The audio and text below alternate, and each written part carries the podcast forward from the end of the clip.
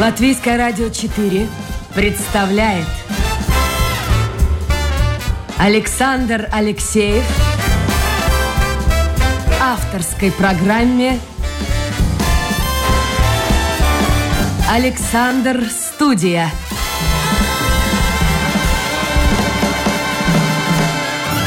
Здравствуйте, друзья.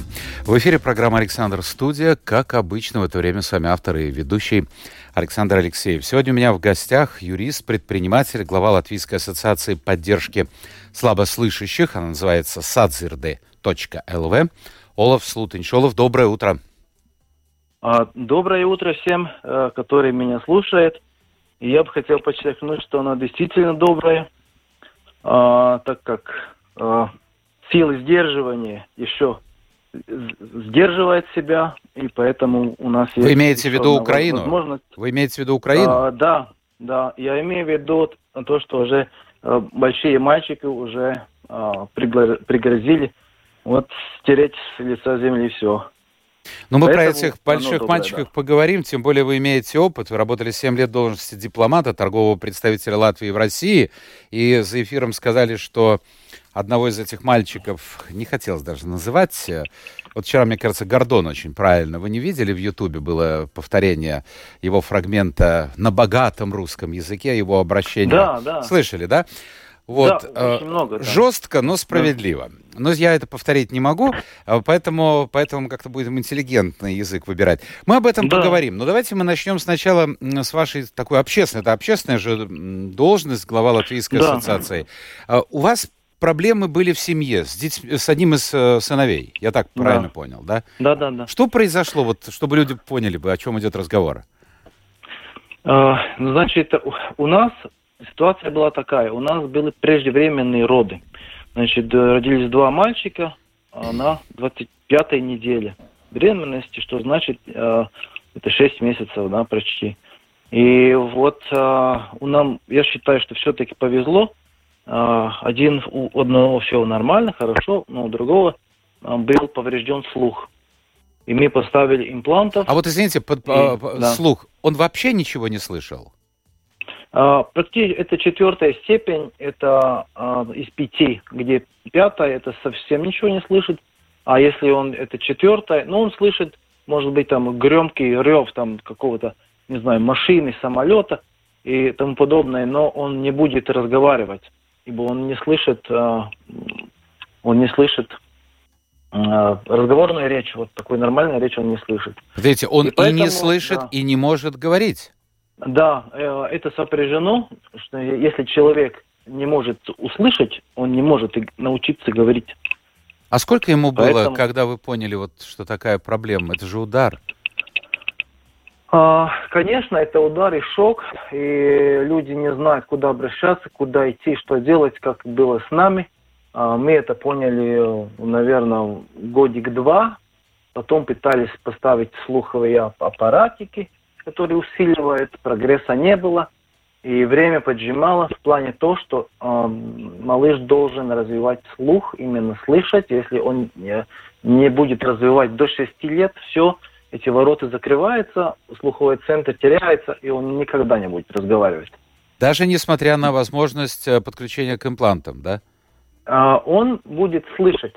Но не, не говорить. Да, потому что это совершенно другая история э, разговаривать. Это деятельность мозга и слухового центра. А слышать он будет. Он в любом возрасте вы можете поставить имплант, который это операция в голове именно и там электрод вводится, и он как бы, человек слышит, он слышит музыку, песни, все он слышит, но он не будет разговаривать, слухового центра нет. Когда вы узнали об этом, узнали этот диагноз, какова была реакция вашей жены? Это был шок? Ну, это, это, конечно, просто шок, потому что вы планировали одно, и у вас совершенно все меняется. И что делать, это, это, это никому не пожелать. Но утешения в этом мало, что у других еще может быть хуже. Но тем не менее, ну, какая карта выпала, с такой играй.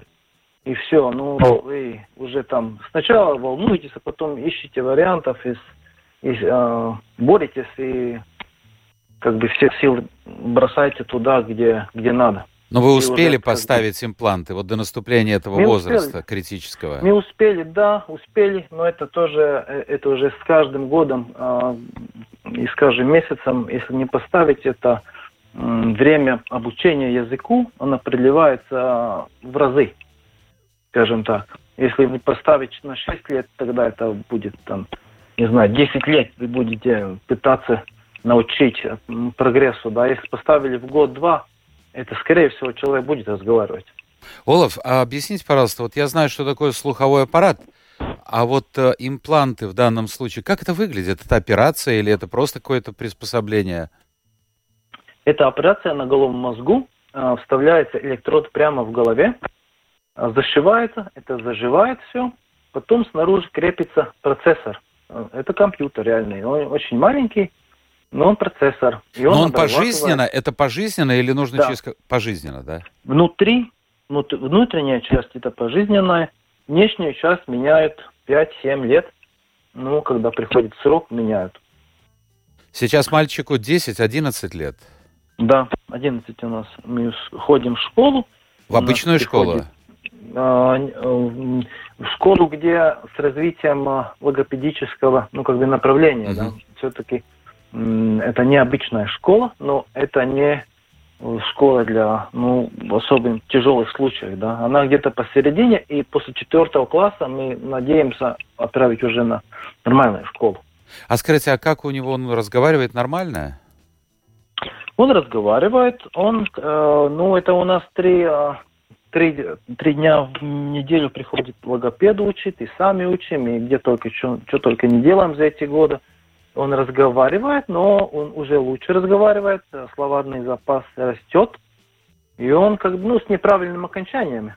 Потому что там такой человек со стороны не поймет, может быть, что он иногда говорит, да, потому что окончание неправильное. А как, а как врачи объясняют, а почему именно вот такой момент? Там очень много, много чего, каких объяснений, потому что и это может и, и лекарство быть, и то, что он все-таки травм получил – он, а, и он на клиническом смерти находился, и уже и он находился, давали кислород, чтобы он не умер. Ну, это очень такая печальная и долго длинная история болезни, которые там у нас под сантиметр, вот такая груда бумаг, что только не было. И инфекции, и остановка кишечника. Ну, там очень у нас пестро все. Ужасно. А как его брат ко всему этому относится? Ну, брат помогает брат помогает, и, и маленький, я иногда называю змееный, все-таки эксплуатирует своего братика. Тот-то помогает, и э, эти аппаратики несет и, э, на зарядку вечером. И так неси имя аппаратики. Ну, как бы все ему помогают, ну, такой уже, ну, как, как дети. А вот эта ассоциация поддержку слабослышащих, она да. Э, занимается только детьми или взрослыми тоже? Мы и тоже и взрослых, основное направление, наверное, дети. Ну, э, я больше на, на это именно поддержку детям и их интеграции в общество. Это очень важная такая составляющая. Ну, хочешь не хочешь, я как бы получилось, что я участвую в этом. Это общественная организация, бесприбыльная, никто ничего не получает. Просто это как хобби получается, что ли. Насколько эта бы... проблема актуальна вообще для Латвии? Я скажу, что это мировая проблема, не только Латвии. Для, для Латвии это при, примерно по самым скромным расчетам у нас 100 тысяч слабослышащих. И, это и взрослых и детей, расчет. да? Или только да. и взрослых и детей? Это да? взрослых и детей. А если мы считать, как э, на странах, э, северных странах, да, так это примерно 280 тысяч в Латвии, которые имеют проблемы со слухом. Ну, разной степени, да. Их никто не подсчитывал и это нету статистики. А, мы просто делаем ну, на процентном основании, как это в других странах. Но она примерно везде одинаковая. Ну вот если говорить о детях, а, да, друзья, я напомню, это я обращаюсь к слушателям программы «Александр Студия», мы работаем в прямом эфире. Сегодня у нас в гостях глава Латвийской ассоциации поддержки слабослышащих sadzirde.lv Олаф Слутич. Если у вас возникают вопросы, если подобные проблемы, не дай бог, у вас в семье, вы можете именно сейчас отправить свой вопрос, комментарий в интернете на домашней страничке Латвийское радио 4, программа «Александр Студия». Но если у вас есть действительно вопрос, то э, попытайтесь их как-то задать в первой части нашего эфира. А, вы говорите, что попытаетесь помочь детям. Ну, давайте начнем вот с операции по установке имплантов. А, эта операция, ее возможно проводить в Латвии? Она проводится здесь или нужно отправлять ребенка за рубеж? Нет, она проводится в Латвии. У нас, слава богу, в Латвии в этом все в порядке. У нас а, государство оплачивает эти операции, они дорогостоящие. И сам аппарат стоит один под а, 20 тысяч, если не ошибаюсь. Вот примерно так. И на каждом ухе 20 тысяч на каждом ухе это 40 тысяч да. выходит. Да, да, да, это он носит. И собой, плюс да. операция, расходы на операцию. И государство оплачивает. А что нужно сделать? Что нужно сделать? Наверняка кто-то не знает. Вот нужно успеть попасть вот в этот момент, когда ребенок совсем маленький. Да, да. Вот для этого мы, как бы, наше общество существует, у нас очень много информации, с чего начинать, что делать, и что слушать, и что не слушать. Потому что есть некоторые, ну, как бы люди, которые утверждают, что ну, там нет, нет никакого, как бы, э, ну, как бы прогресса, да. Uh-huh. Но у нас, вы увидите, 100 родителей, ну, меньше, наверное, родителей это меньше, ну, где-то, наверное, 90-80 родителей, которые, которые могут рассказать о своем опыте. И просто вы нигде это, ну, кто вам не расскажет лучше, чем сами родители. Поэтому мы, наверное, и существуем. Вы устраиваете, я знаю, лагеря летние для детей. Но вот существует, раньше существовала такая точка зрения, что и дети, и взрослые, э, которые являются инвалидами, ну, незачем им учиться в одной школе э, с детьми здоровыми. Незачем им, в общем-то, заниматься в секциях вместе с детьми здоровыми и так далее, и так далее. И э, общества же были, я думаю, сейчас существует э, глухих. Они как-то вот так в сторонке, в сторонке. Они не участвовали активно в той жизни, в которой участвовали здоровые люди. Есть другая точка зрения, что э, начиная с детского возраста, начиная, может быть, даже с садика, этих детей нужно социализировать, нужно показывать, что и им самим, и окружающим здоровым детям, что это нормальные дети, просто у них есть какие-то отличия. Вы согласны наверняка со второй точкой зрения? Да, смотрите, там даже целых три точек э, зрения. Даже так? Быть, да? Да, а, потому что, ну как, во-первых, а, инвалиды не все одинаковые, да, есть а, у которых, с которыми работаем, можно очень хорошие результаты достичь или даже полностью интегрировать, да. Есть, которые очень сложно интегрировать, но, но, но каким-то каким путями все-таки можно его потянуть. Ну что, вы поймите, это э, для государства и для общества в целом это, это выгодно, поскольку если человек будет э, ну, жить нормальной жизнью, работать, он сможет и, и, и валовый продукт поднять, и сам себе заработать, иначе они просто ляжут грузом на, на все общество. Это, это, и они будут депрессировать, и они будут несчастные люди, и этот негатив только увеличится, да. Есть некоторые, которые считают, что слышать не обязательно. Есть такие, да. Они считают это таким э, культурным признаком. Они считают, что общество не слышащих, а оно имеет право быть такими, да. И они даже называют себя нацией, да. Я не, я не говорю, что это в Латвии у нас, да, но есть по миру такая тенденция. И некоторые поддерживают, что э, если не слышишь, ты попадешь в свое общество, да. Просто это будет ну, твое пространство, твой мир. То есть в каком-то закрытом, закрытом пузыре да. ты будешь жить фактически. Да, да, да. Ну, у тебя, ну, ну ты не будешь уж, э, себя ощущать ущербным, да. Он будет, ну, в структуре ты попадешь, и, и как бы все такие равные, да. И, ну, а вы придерживаетесь ну, с какой точки зрения? Я, конечно, придерживаюсь э, слышать, э, слышащих родителей, которые э, за то, что их можно подтянуть в слышащее общество, можно интегрировать, и это, это можно сделать. Это, это просто вопрос желания. Олаф, вот очень жесткий вопрос я задам, но без, я думаю, что вы об этом задумывались. Без этого вопроса просто невозможно да. было бы нам сегодня вести разговор. Значит, мальчик учится в каком классе сейчас? А, в третьем. В третьем. В третьем С какого да. класса вы хотите его отправить э, в обычную школу? У нас вариантов сильно нет. Там до четвертого класса, и они должны решить себя. Вопрос вот то, что тоже мы делаем о дальнейшей интеграции. Да. Я не, буду, не думаю, что он стопроцентно может уйти в обычную школу из-за того, что там, если там 35 человек классе, и, и каждый там чуть-чуть щелкает вот ручкой по столе, это, ну, для слабослышащего это, это кошмар. Он ничего не будет слышать, отвлекаться будет и концентрироваться не будет. Это все-таки там немножко должны быть другие условия, и такие классы должны создаваться в нормальных школах, где поменьше число А отдельные учеников. классы, я понял, да. но в обычных школах. Но понимаете, вот дети в этом возрасте, четвертый, пятый класс, это очень такой тяжелый возраст, они жестокие. Будем говорить откровенно, они жестокие по отношению даже к учителям. А вот появляется в классе ребенок другой. Вот он другой. Он не такой, как я, не такой, как мой сосед по парте. Вы не боитесь, да, что понял. могут просто начать как-то психоло- психологически прессовать его, давить? И это будет да, удар это по нервам. Да.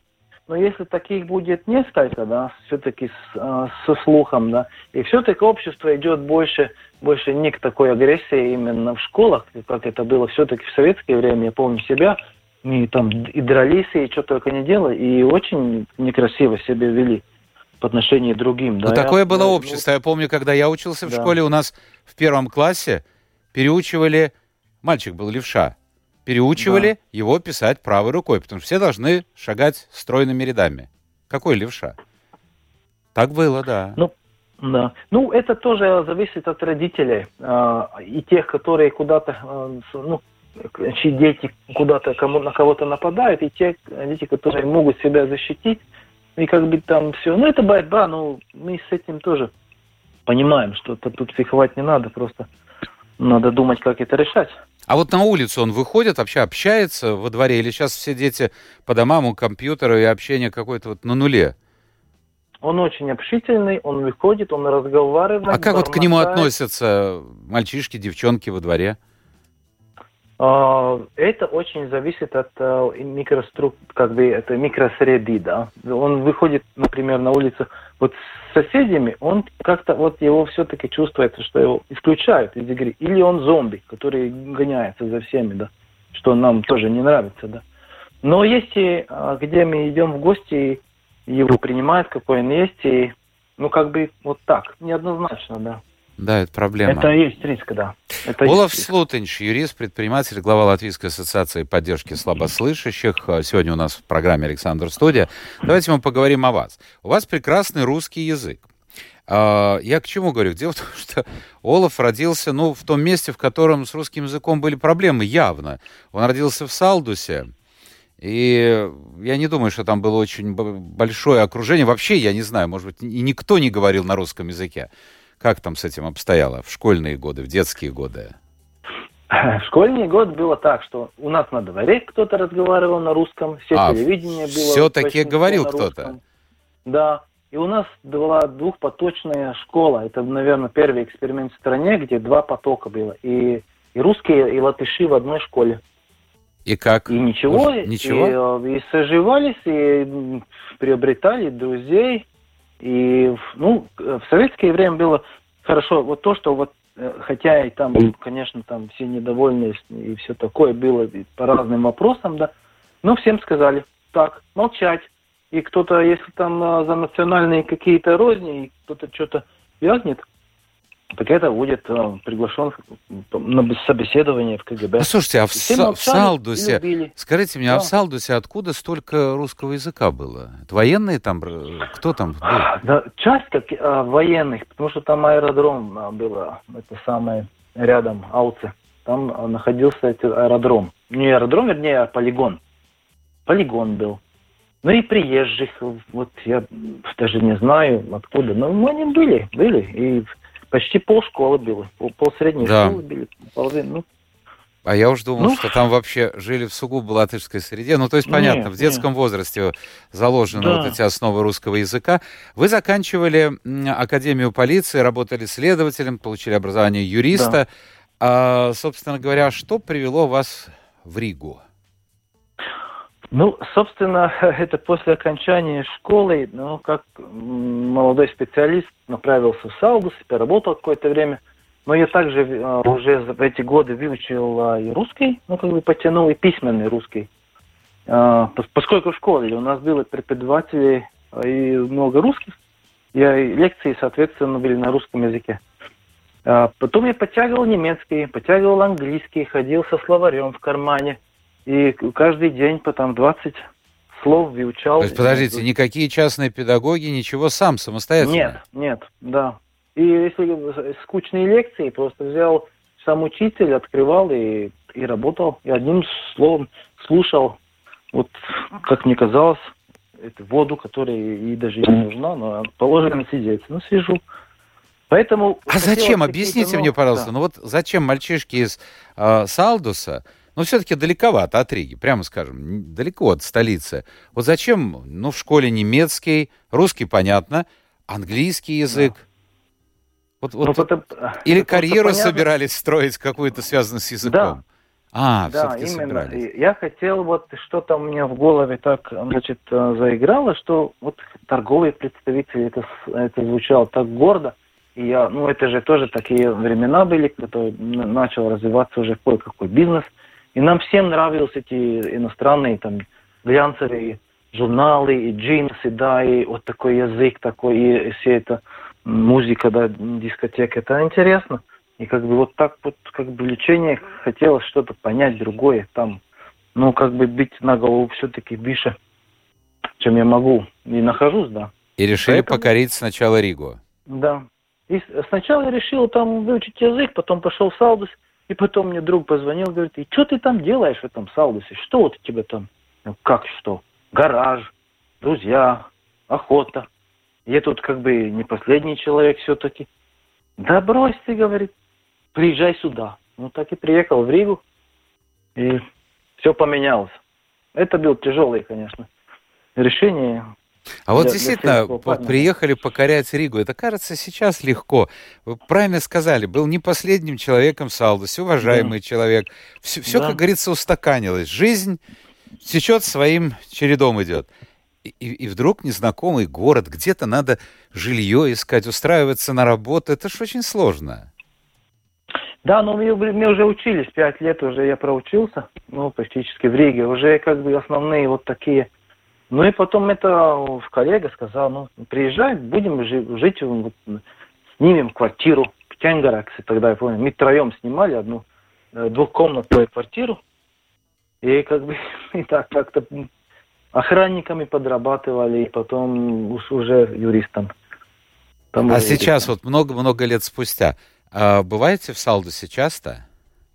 Я бываю, да, но все-таки тянет к родным местам, там тоже все изменилось, и ты видишь эту красоту, и это счастливое, безоблачное детство. Все-таки оно прошло там. А вернуться? Нет такой мечты? Вернуться в раз в год. Раз в год. К маме съездить, ну, как бы так. Ну, так-то я, я понимаю, что там нету все-таки потока, и, ну, люди немножко другие, там мы даже не знаю, хочется что-то больше. Ну, больше, более провинциально, ну, понятно, небольшой город, да. по большому счету. Да. Провинциальное да. мышление, но есть люди, смотрите, сейчас достаточно много людей, которые, наоборот, устали от этой беготни, от э, да. делания карьеры, и решают, кто под Ригой домик строит или покупает, кто-то немножко дальше, там Цесис. Посмотрите, в Алмере, в Цесисе жилья сейчас нет. Потому что как только что-то построено, сразу продается. А, а вы все-таки горожанин. Да, ну, тут, да, тут я считаю, что Рига, даже Рига это провинциальный город. Тут я с вами Очень... полностью согласен. Небольшой город, да. прямо скажем. Но все в сравнении Небольшой, познается. Да, это так и есть. Вы проработали 7 лет в должности дипломата торгового представителя Латвии в России. А как на эту должность-то попасть можно? Э, я попал так, что я увидел, я увидел объявление в газете, что там Лаир ищет представителя. Тогда еще Русским, газеты были, и люди читали. А, ну, Сейчас я, же все в интернете. Э, э, нет, это электронное было объявление. Ну, ну, ну и тогда как эти бизнес-газеты тоже выходили. Ну как, как и сейчас бизнес, по-моему, бизнес, бизнес, что ли, тоже. И, ну, супруга сказала, пиши, ты попадешь. Ну, я говорю, ну ладно, напишу. Написал. Я особых там иллюзий не строил, но поскольку у меня был подвешен и нормальный и русский язык, и я юрист, и я где-то там э, был из, э, эти международные отношения у меня были э, законченный курс международных э, отношений двухгодичной боярской школы. Ну, mm-hmm. взяли. Как бы так. Наверное, лучших кандидатов не нашли. И сразу отправили в Россию? Или да. сразу, да? А, ну, это там процесс созревания идет примерно полгода. Пока документы оформишь, пока ты начнешь поймешь, где ты попал, э, начинаешь о местных предпринимателей всех встречаться, узнавать их интересы, как они работают, куда, с чем, чем можно помочь, подготавливать все это.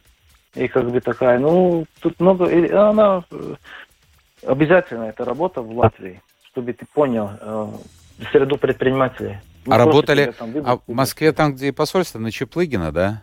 Да, в Москве рабочие э, помещения были в Чеплыгино, да. А, э, кстати, кто послом был тогда?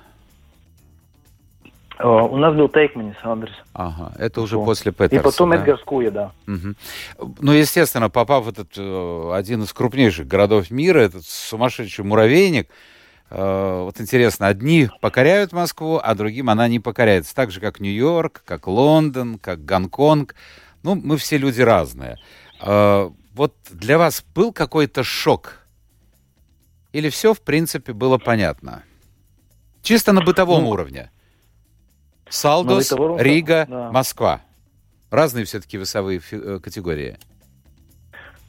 Конечно, это для меня был немножко такой шок, потому что ты как бы одним зором, охватом не можешь а, понять все направления как бы бизнеса в Латвии. Это, ну, тоже нельзя, наверное, сказать, что, ну, прям все понятно.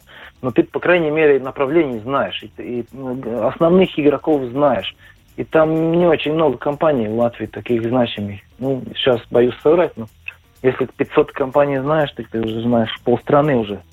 А в России это совершенно другие масштабы, и буквально перейдя улицу, ты попадешь уже к совершенно другим людям, да, или там с одного места в Москве переехал, они, откуда они, ну, это столько профессий и столько разных компетенций и движений, что, что просто мы это никогда ну, не поймем, да, вот какой жизнью они живут, что они... Это делают. работа. А вот на чисто бытовом уровне вы уехали, я так понял, и с женой, и с детьми?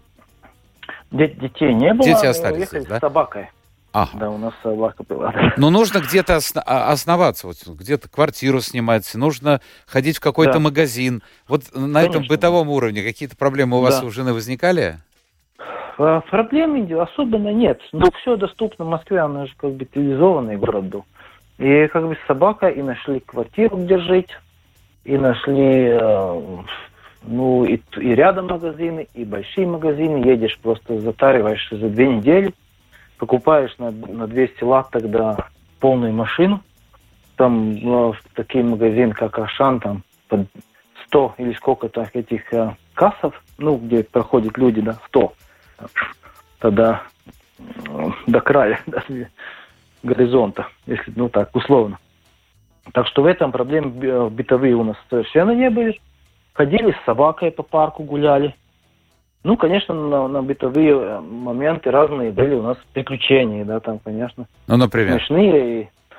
Ну, например, э, вот первые, помню, первые ночи три, третьей ночи кто-то бьется вот об камень, вот представляете, микрорайон, там несколько домов рядом, кто-то бьется о камень, э, бьет по железной двери. Все гремит, ну, где-то часа два. Никто не реагирует. Я бы же давно уже выскочил в Латвию и сказал, никто, ничего, вообще никто. Он бьет где-то там час. Ну сколько можно? И вдруг какое-то окно все-таки открывается, ему понятным языком объясняет – и человек тогда уходит. Это был вот такой первый. Ну и потом уже весна уже была, смотрю, уже мужики купили цветов, на скамейке расселись, и всем девушкам, девочкам, женщинам, которые идут мимо, вот каждый, каждому по цветку дарят, да. Ну, очень много таких интересных моментов, которые тут не встретишь, да. Ну да. С собакой гуляли по парку, да. Ну, там тоже лесопарк такой, это Сокольники. Ну, был, а, ну, не агрессивная была. Меня спускались с этой, ну, с веревки. И кто-то, ну, так как а, особо не, не, не делали никто нам замечаний, но как-то было, что одна тетенька там что-то там, ой, почему у вас там собака без повадки? И мы еще не успели никак реагировать, когда нас люди начали защищать в парке, чужие, которые там у нас, нас приметили. Представляете, это Москва. И начали на эту, эту тетеньку, так сказать, от, отсиживать. Народ Нет, встал на вашу это, сторону. Да, да. Это добрая собака, мы его знаем, и это порядочные люди, вы не трогайте вы их там. Вот, вот, вот в шоке, да, вот культурный шок. Олаф, я слушаю сейчас вас и думаю, боже мой, как могло все развиваться по-другому, и, и, да. и сотрудничество, и все. Да. А сейчас вот эти, Именно. как вы сказали, мальчики, ну, фактически, скажем так, перечеркнули не только сегодняшний день России, но и будущее России. Я сейчас не помню, кто вчера мне попалось на глаза комментарий попался кого-то из россиян, причем достаточно известных людей. Смысл этого комментария в том, что Путин не только перечеркнул день сегодняшний, но отмываться придется России больше, чем нацистской Германии. Слушайте, к чему все это приведет? Мне интересно, а вы видели вообще когда-нибудь Путина? Или, или это не, не тот да. круг общения? Видели, да? Я, наверное, смогу это рассказать, если, если, если мы это сдерж, силы сдерживания будут продолжать сдерживать себя, тогда я, наверное, внукам смогу рассказать, что я видел Владимира Владимировича на расстоянии 100 метров. 100 метров. У нас было, да, Сочи, у нас был это самый экономический форум, и там он выступил. Закрыли, ну, там огромная аудитория, там нескольких этажей, и там закрыли дверь, и никого не выпускали за полтора часа до входа Владимира Владимировича. Потом он зашел, а, потом он произнес речь, вышел, и еще полтора часа всех никуда не выпускали. Все сидели, иностранные делегации – кто-то уже начал там возмущаться, там как это можно, сколько это можно. Ну, полтора часа нас держали заперти, и потом все свободны. Это большой форум экономический. Mm-hmm. Я понимаю, да. Там... Ну, это похоже на Петербургский да. форум. А скажите мне, пожалуйста, вот сейчас вы поддерживаете, ведь я знаю, что вы создали в свое время и Латвийско-Российский бизнес-клуб, вы сейчас какие-то да. отношения поддерживаете с представителем российского бизнеса? Практически, практически никаких а, поскольку все это стало как бы очень сложно и даже, ну, даже не очень-то и, так сказать, и приятно, и возможно, да, поскольку из-за этих ограничений, ну, как бы мне там друзья остались, я тоже смотрю сейчас, вот а, тоже линия прошла между ними, кто, кто вообще предпочитает отмалчивать от этого всего, кто выступает за генеральные линии, кто выступает за за Украину, да. Ну, это не, не есть хорошо. То есть российское и... общество тоже раскололось. Слушайте, а к чему все да. это придет, если говорить о бизнесе? Ну, к бизнесу понятно, что любой бизнес оттуда сбежит. Я думаю, что это, это не один нормальный... Ну как сбежит? Подождите, вот сообщают, я не знаю, можно ли верить или нет, сейчас фактически ведется информационная война параллельно, но тем не менее разные источники сообщают о том, что э, запрет полетов касается, во-первых, над Европой не только, скажем, Аэрофлота, авиакомпании России, других авиакомпаний, касается и частных самолетов, частных перевозок. А, во-вторых, якобы а, эти предприниматели, бизнесмены и не только олигархи, ну, те, кто имеют свои личные самолеты, они а, без особого разрешения не имеют права покинуть Россию. Так что, наверное, время уже прошло. Их держат то ли как заложники. Я вот не знаю, что происходит там. Как да, вот люди реагируют много, на да. то, что они теряют огромные деньги? Ну, тут уже, наверное, о деньгах никто и э, не, не, не говорит, поскольку это понятно, что все будут терпеть большие убытки. И я даже смотрел самолет, а, полетел из Москвы в Нью-Йорк, и его развернули, и он прилетел обратно. А тем не менее, я думаю, что там большинство, наверное, все-таки американцев было на борту. Поэтому тут вопросов, знаков больше, чем, чем, чем достаточно. Я трудно представляю, как можно ну, вообще все остановить, да. Ну, понятно, что это бизнес там уже будет очень сложно. А скажите, как вы думаете, ну это, естественно, гадание на кофейной куще. Бизнес может сыграть какую-то роль в том, чтобы остановить Путина? Или он так подмят под себя, что, как вы говорите, вынужден играть по правилам? Я думаю, что бизнес не, не в состоянии остановить. Ну, со, состояние остановить, наверное, притормозить все-таки это вот эти санкции, которые все, все будут терпеть от этого. И это упадет очень многие показатели и по и по валовому продукту, и по поставкам, и, ну, ну, единственный путь, я, я считаю, бизнес нет. Бизнес нет. Он, он и, как бы, он Путин и есть бизнес. Это его, как бы, и бизнес. А вот в ну, ваших ну, кругах, нет, в ваших нет, кругах... Нет, нет, таких олигархов, я считаю, что вообще в России нету.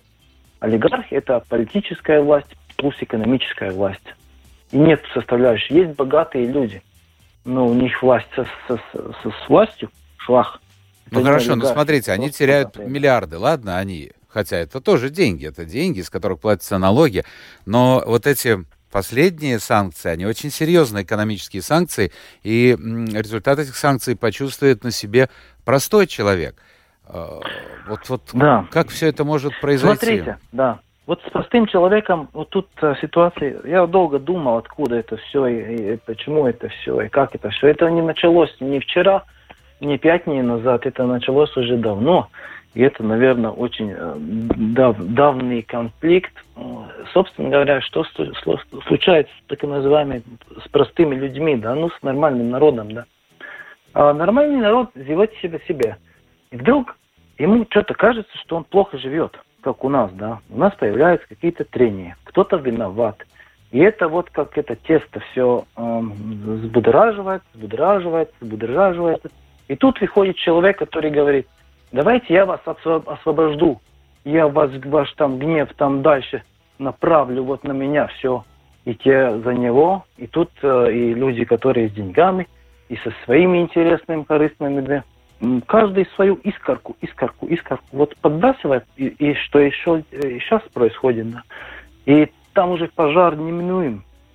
И поэтому вот э, надо нам всем смотреть, э, что мы говорим, и не заряжаем просто людей, это как курок, да. Сказал человек плохое слово, он обиделся, потому что он почувствовал несправедливость, да. У него маленький такой, э, как курочек завелся. И раз, раз, раз, и так мы всех заряжаем, и в один момент, когда ситуация благосклонная, он начинает выстреливать. И тут и организаторы, и тут и как бы... Поэтому, наверное, надо в первую очередь смотреть тоже и себя. Был такой мудрец, он сказал, что надо, когда я плохой вижу в людях, я в первую очередь обращаю взор в себя и смотрю, нет ли у меня вот это, этой э, черты характера. А если я хорошее увижу, тогда я стараюсь равниваться на этого человека. Если все будут, наверное, так думать, ну, мы, у нас есть больше шансов прожить еще, ну, лет хотя бы 50. Ну, да, это Бог. Да, это Бог, потому что, посмотрите, вчерашнее заявление Путина, а, связанное с ядерным оружием, ну, тут все, начиная с психологов, психиатров, политологов и так далее, все, да, кто да. только может как-то прокомментировать, пытаются понять, что же в голове у этого у этой личности, скажем так, мягко. А, у вас нет, кстати, ответа на этот вопрос? Откуда это? Человек, который хотел вступить в НАТО, в Европейский Союз, и вдруг вот такой разворот. Ну, я, наверное, не, не острый психолог, я как бы, но я считаю все-таки, все-таки, что, понимаете, он человек, который, ну, решиться на применение, он должен быть совсем чокнутым, идейным, да, где материальная ценность не играет никакой роль, да. Или же он должен тогда уже как бы цит делать, да. Ну, тогда поняла, понятно. Но я все, все, все надеюсь, что у Путина все-таки есть и экономические интересы жить, и желание сохранить свою жизнь. Хотя это не, не факт, да, поскольку Россия большая, да, и все, все же не накроется, а тем более этот бункер где-то у Уралах, да, вы не найдете, да. Ну да, сейчас Поэтому сообщали я, вчера, я... что он проводил последнее совещание э, как раз э, на Урале.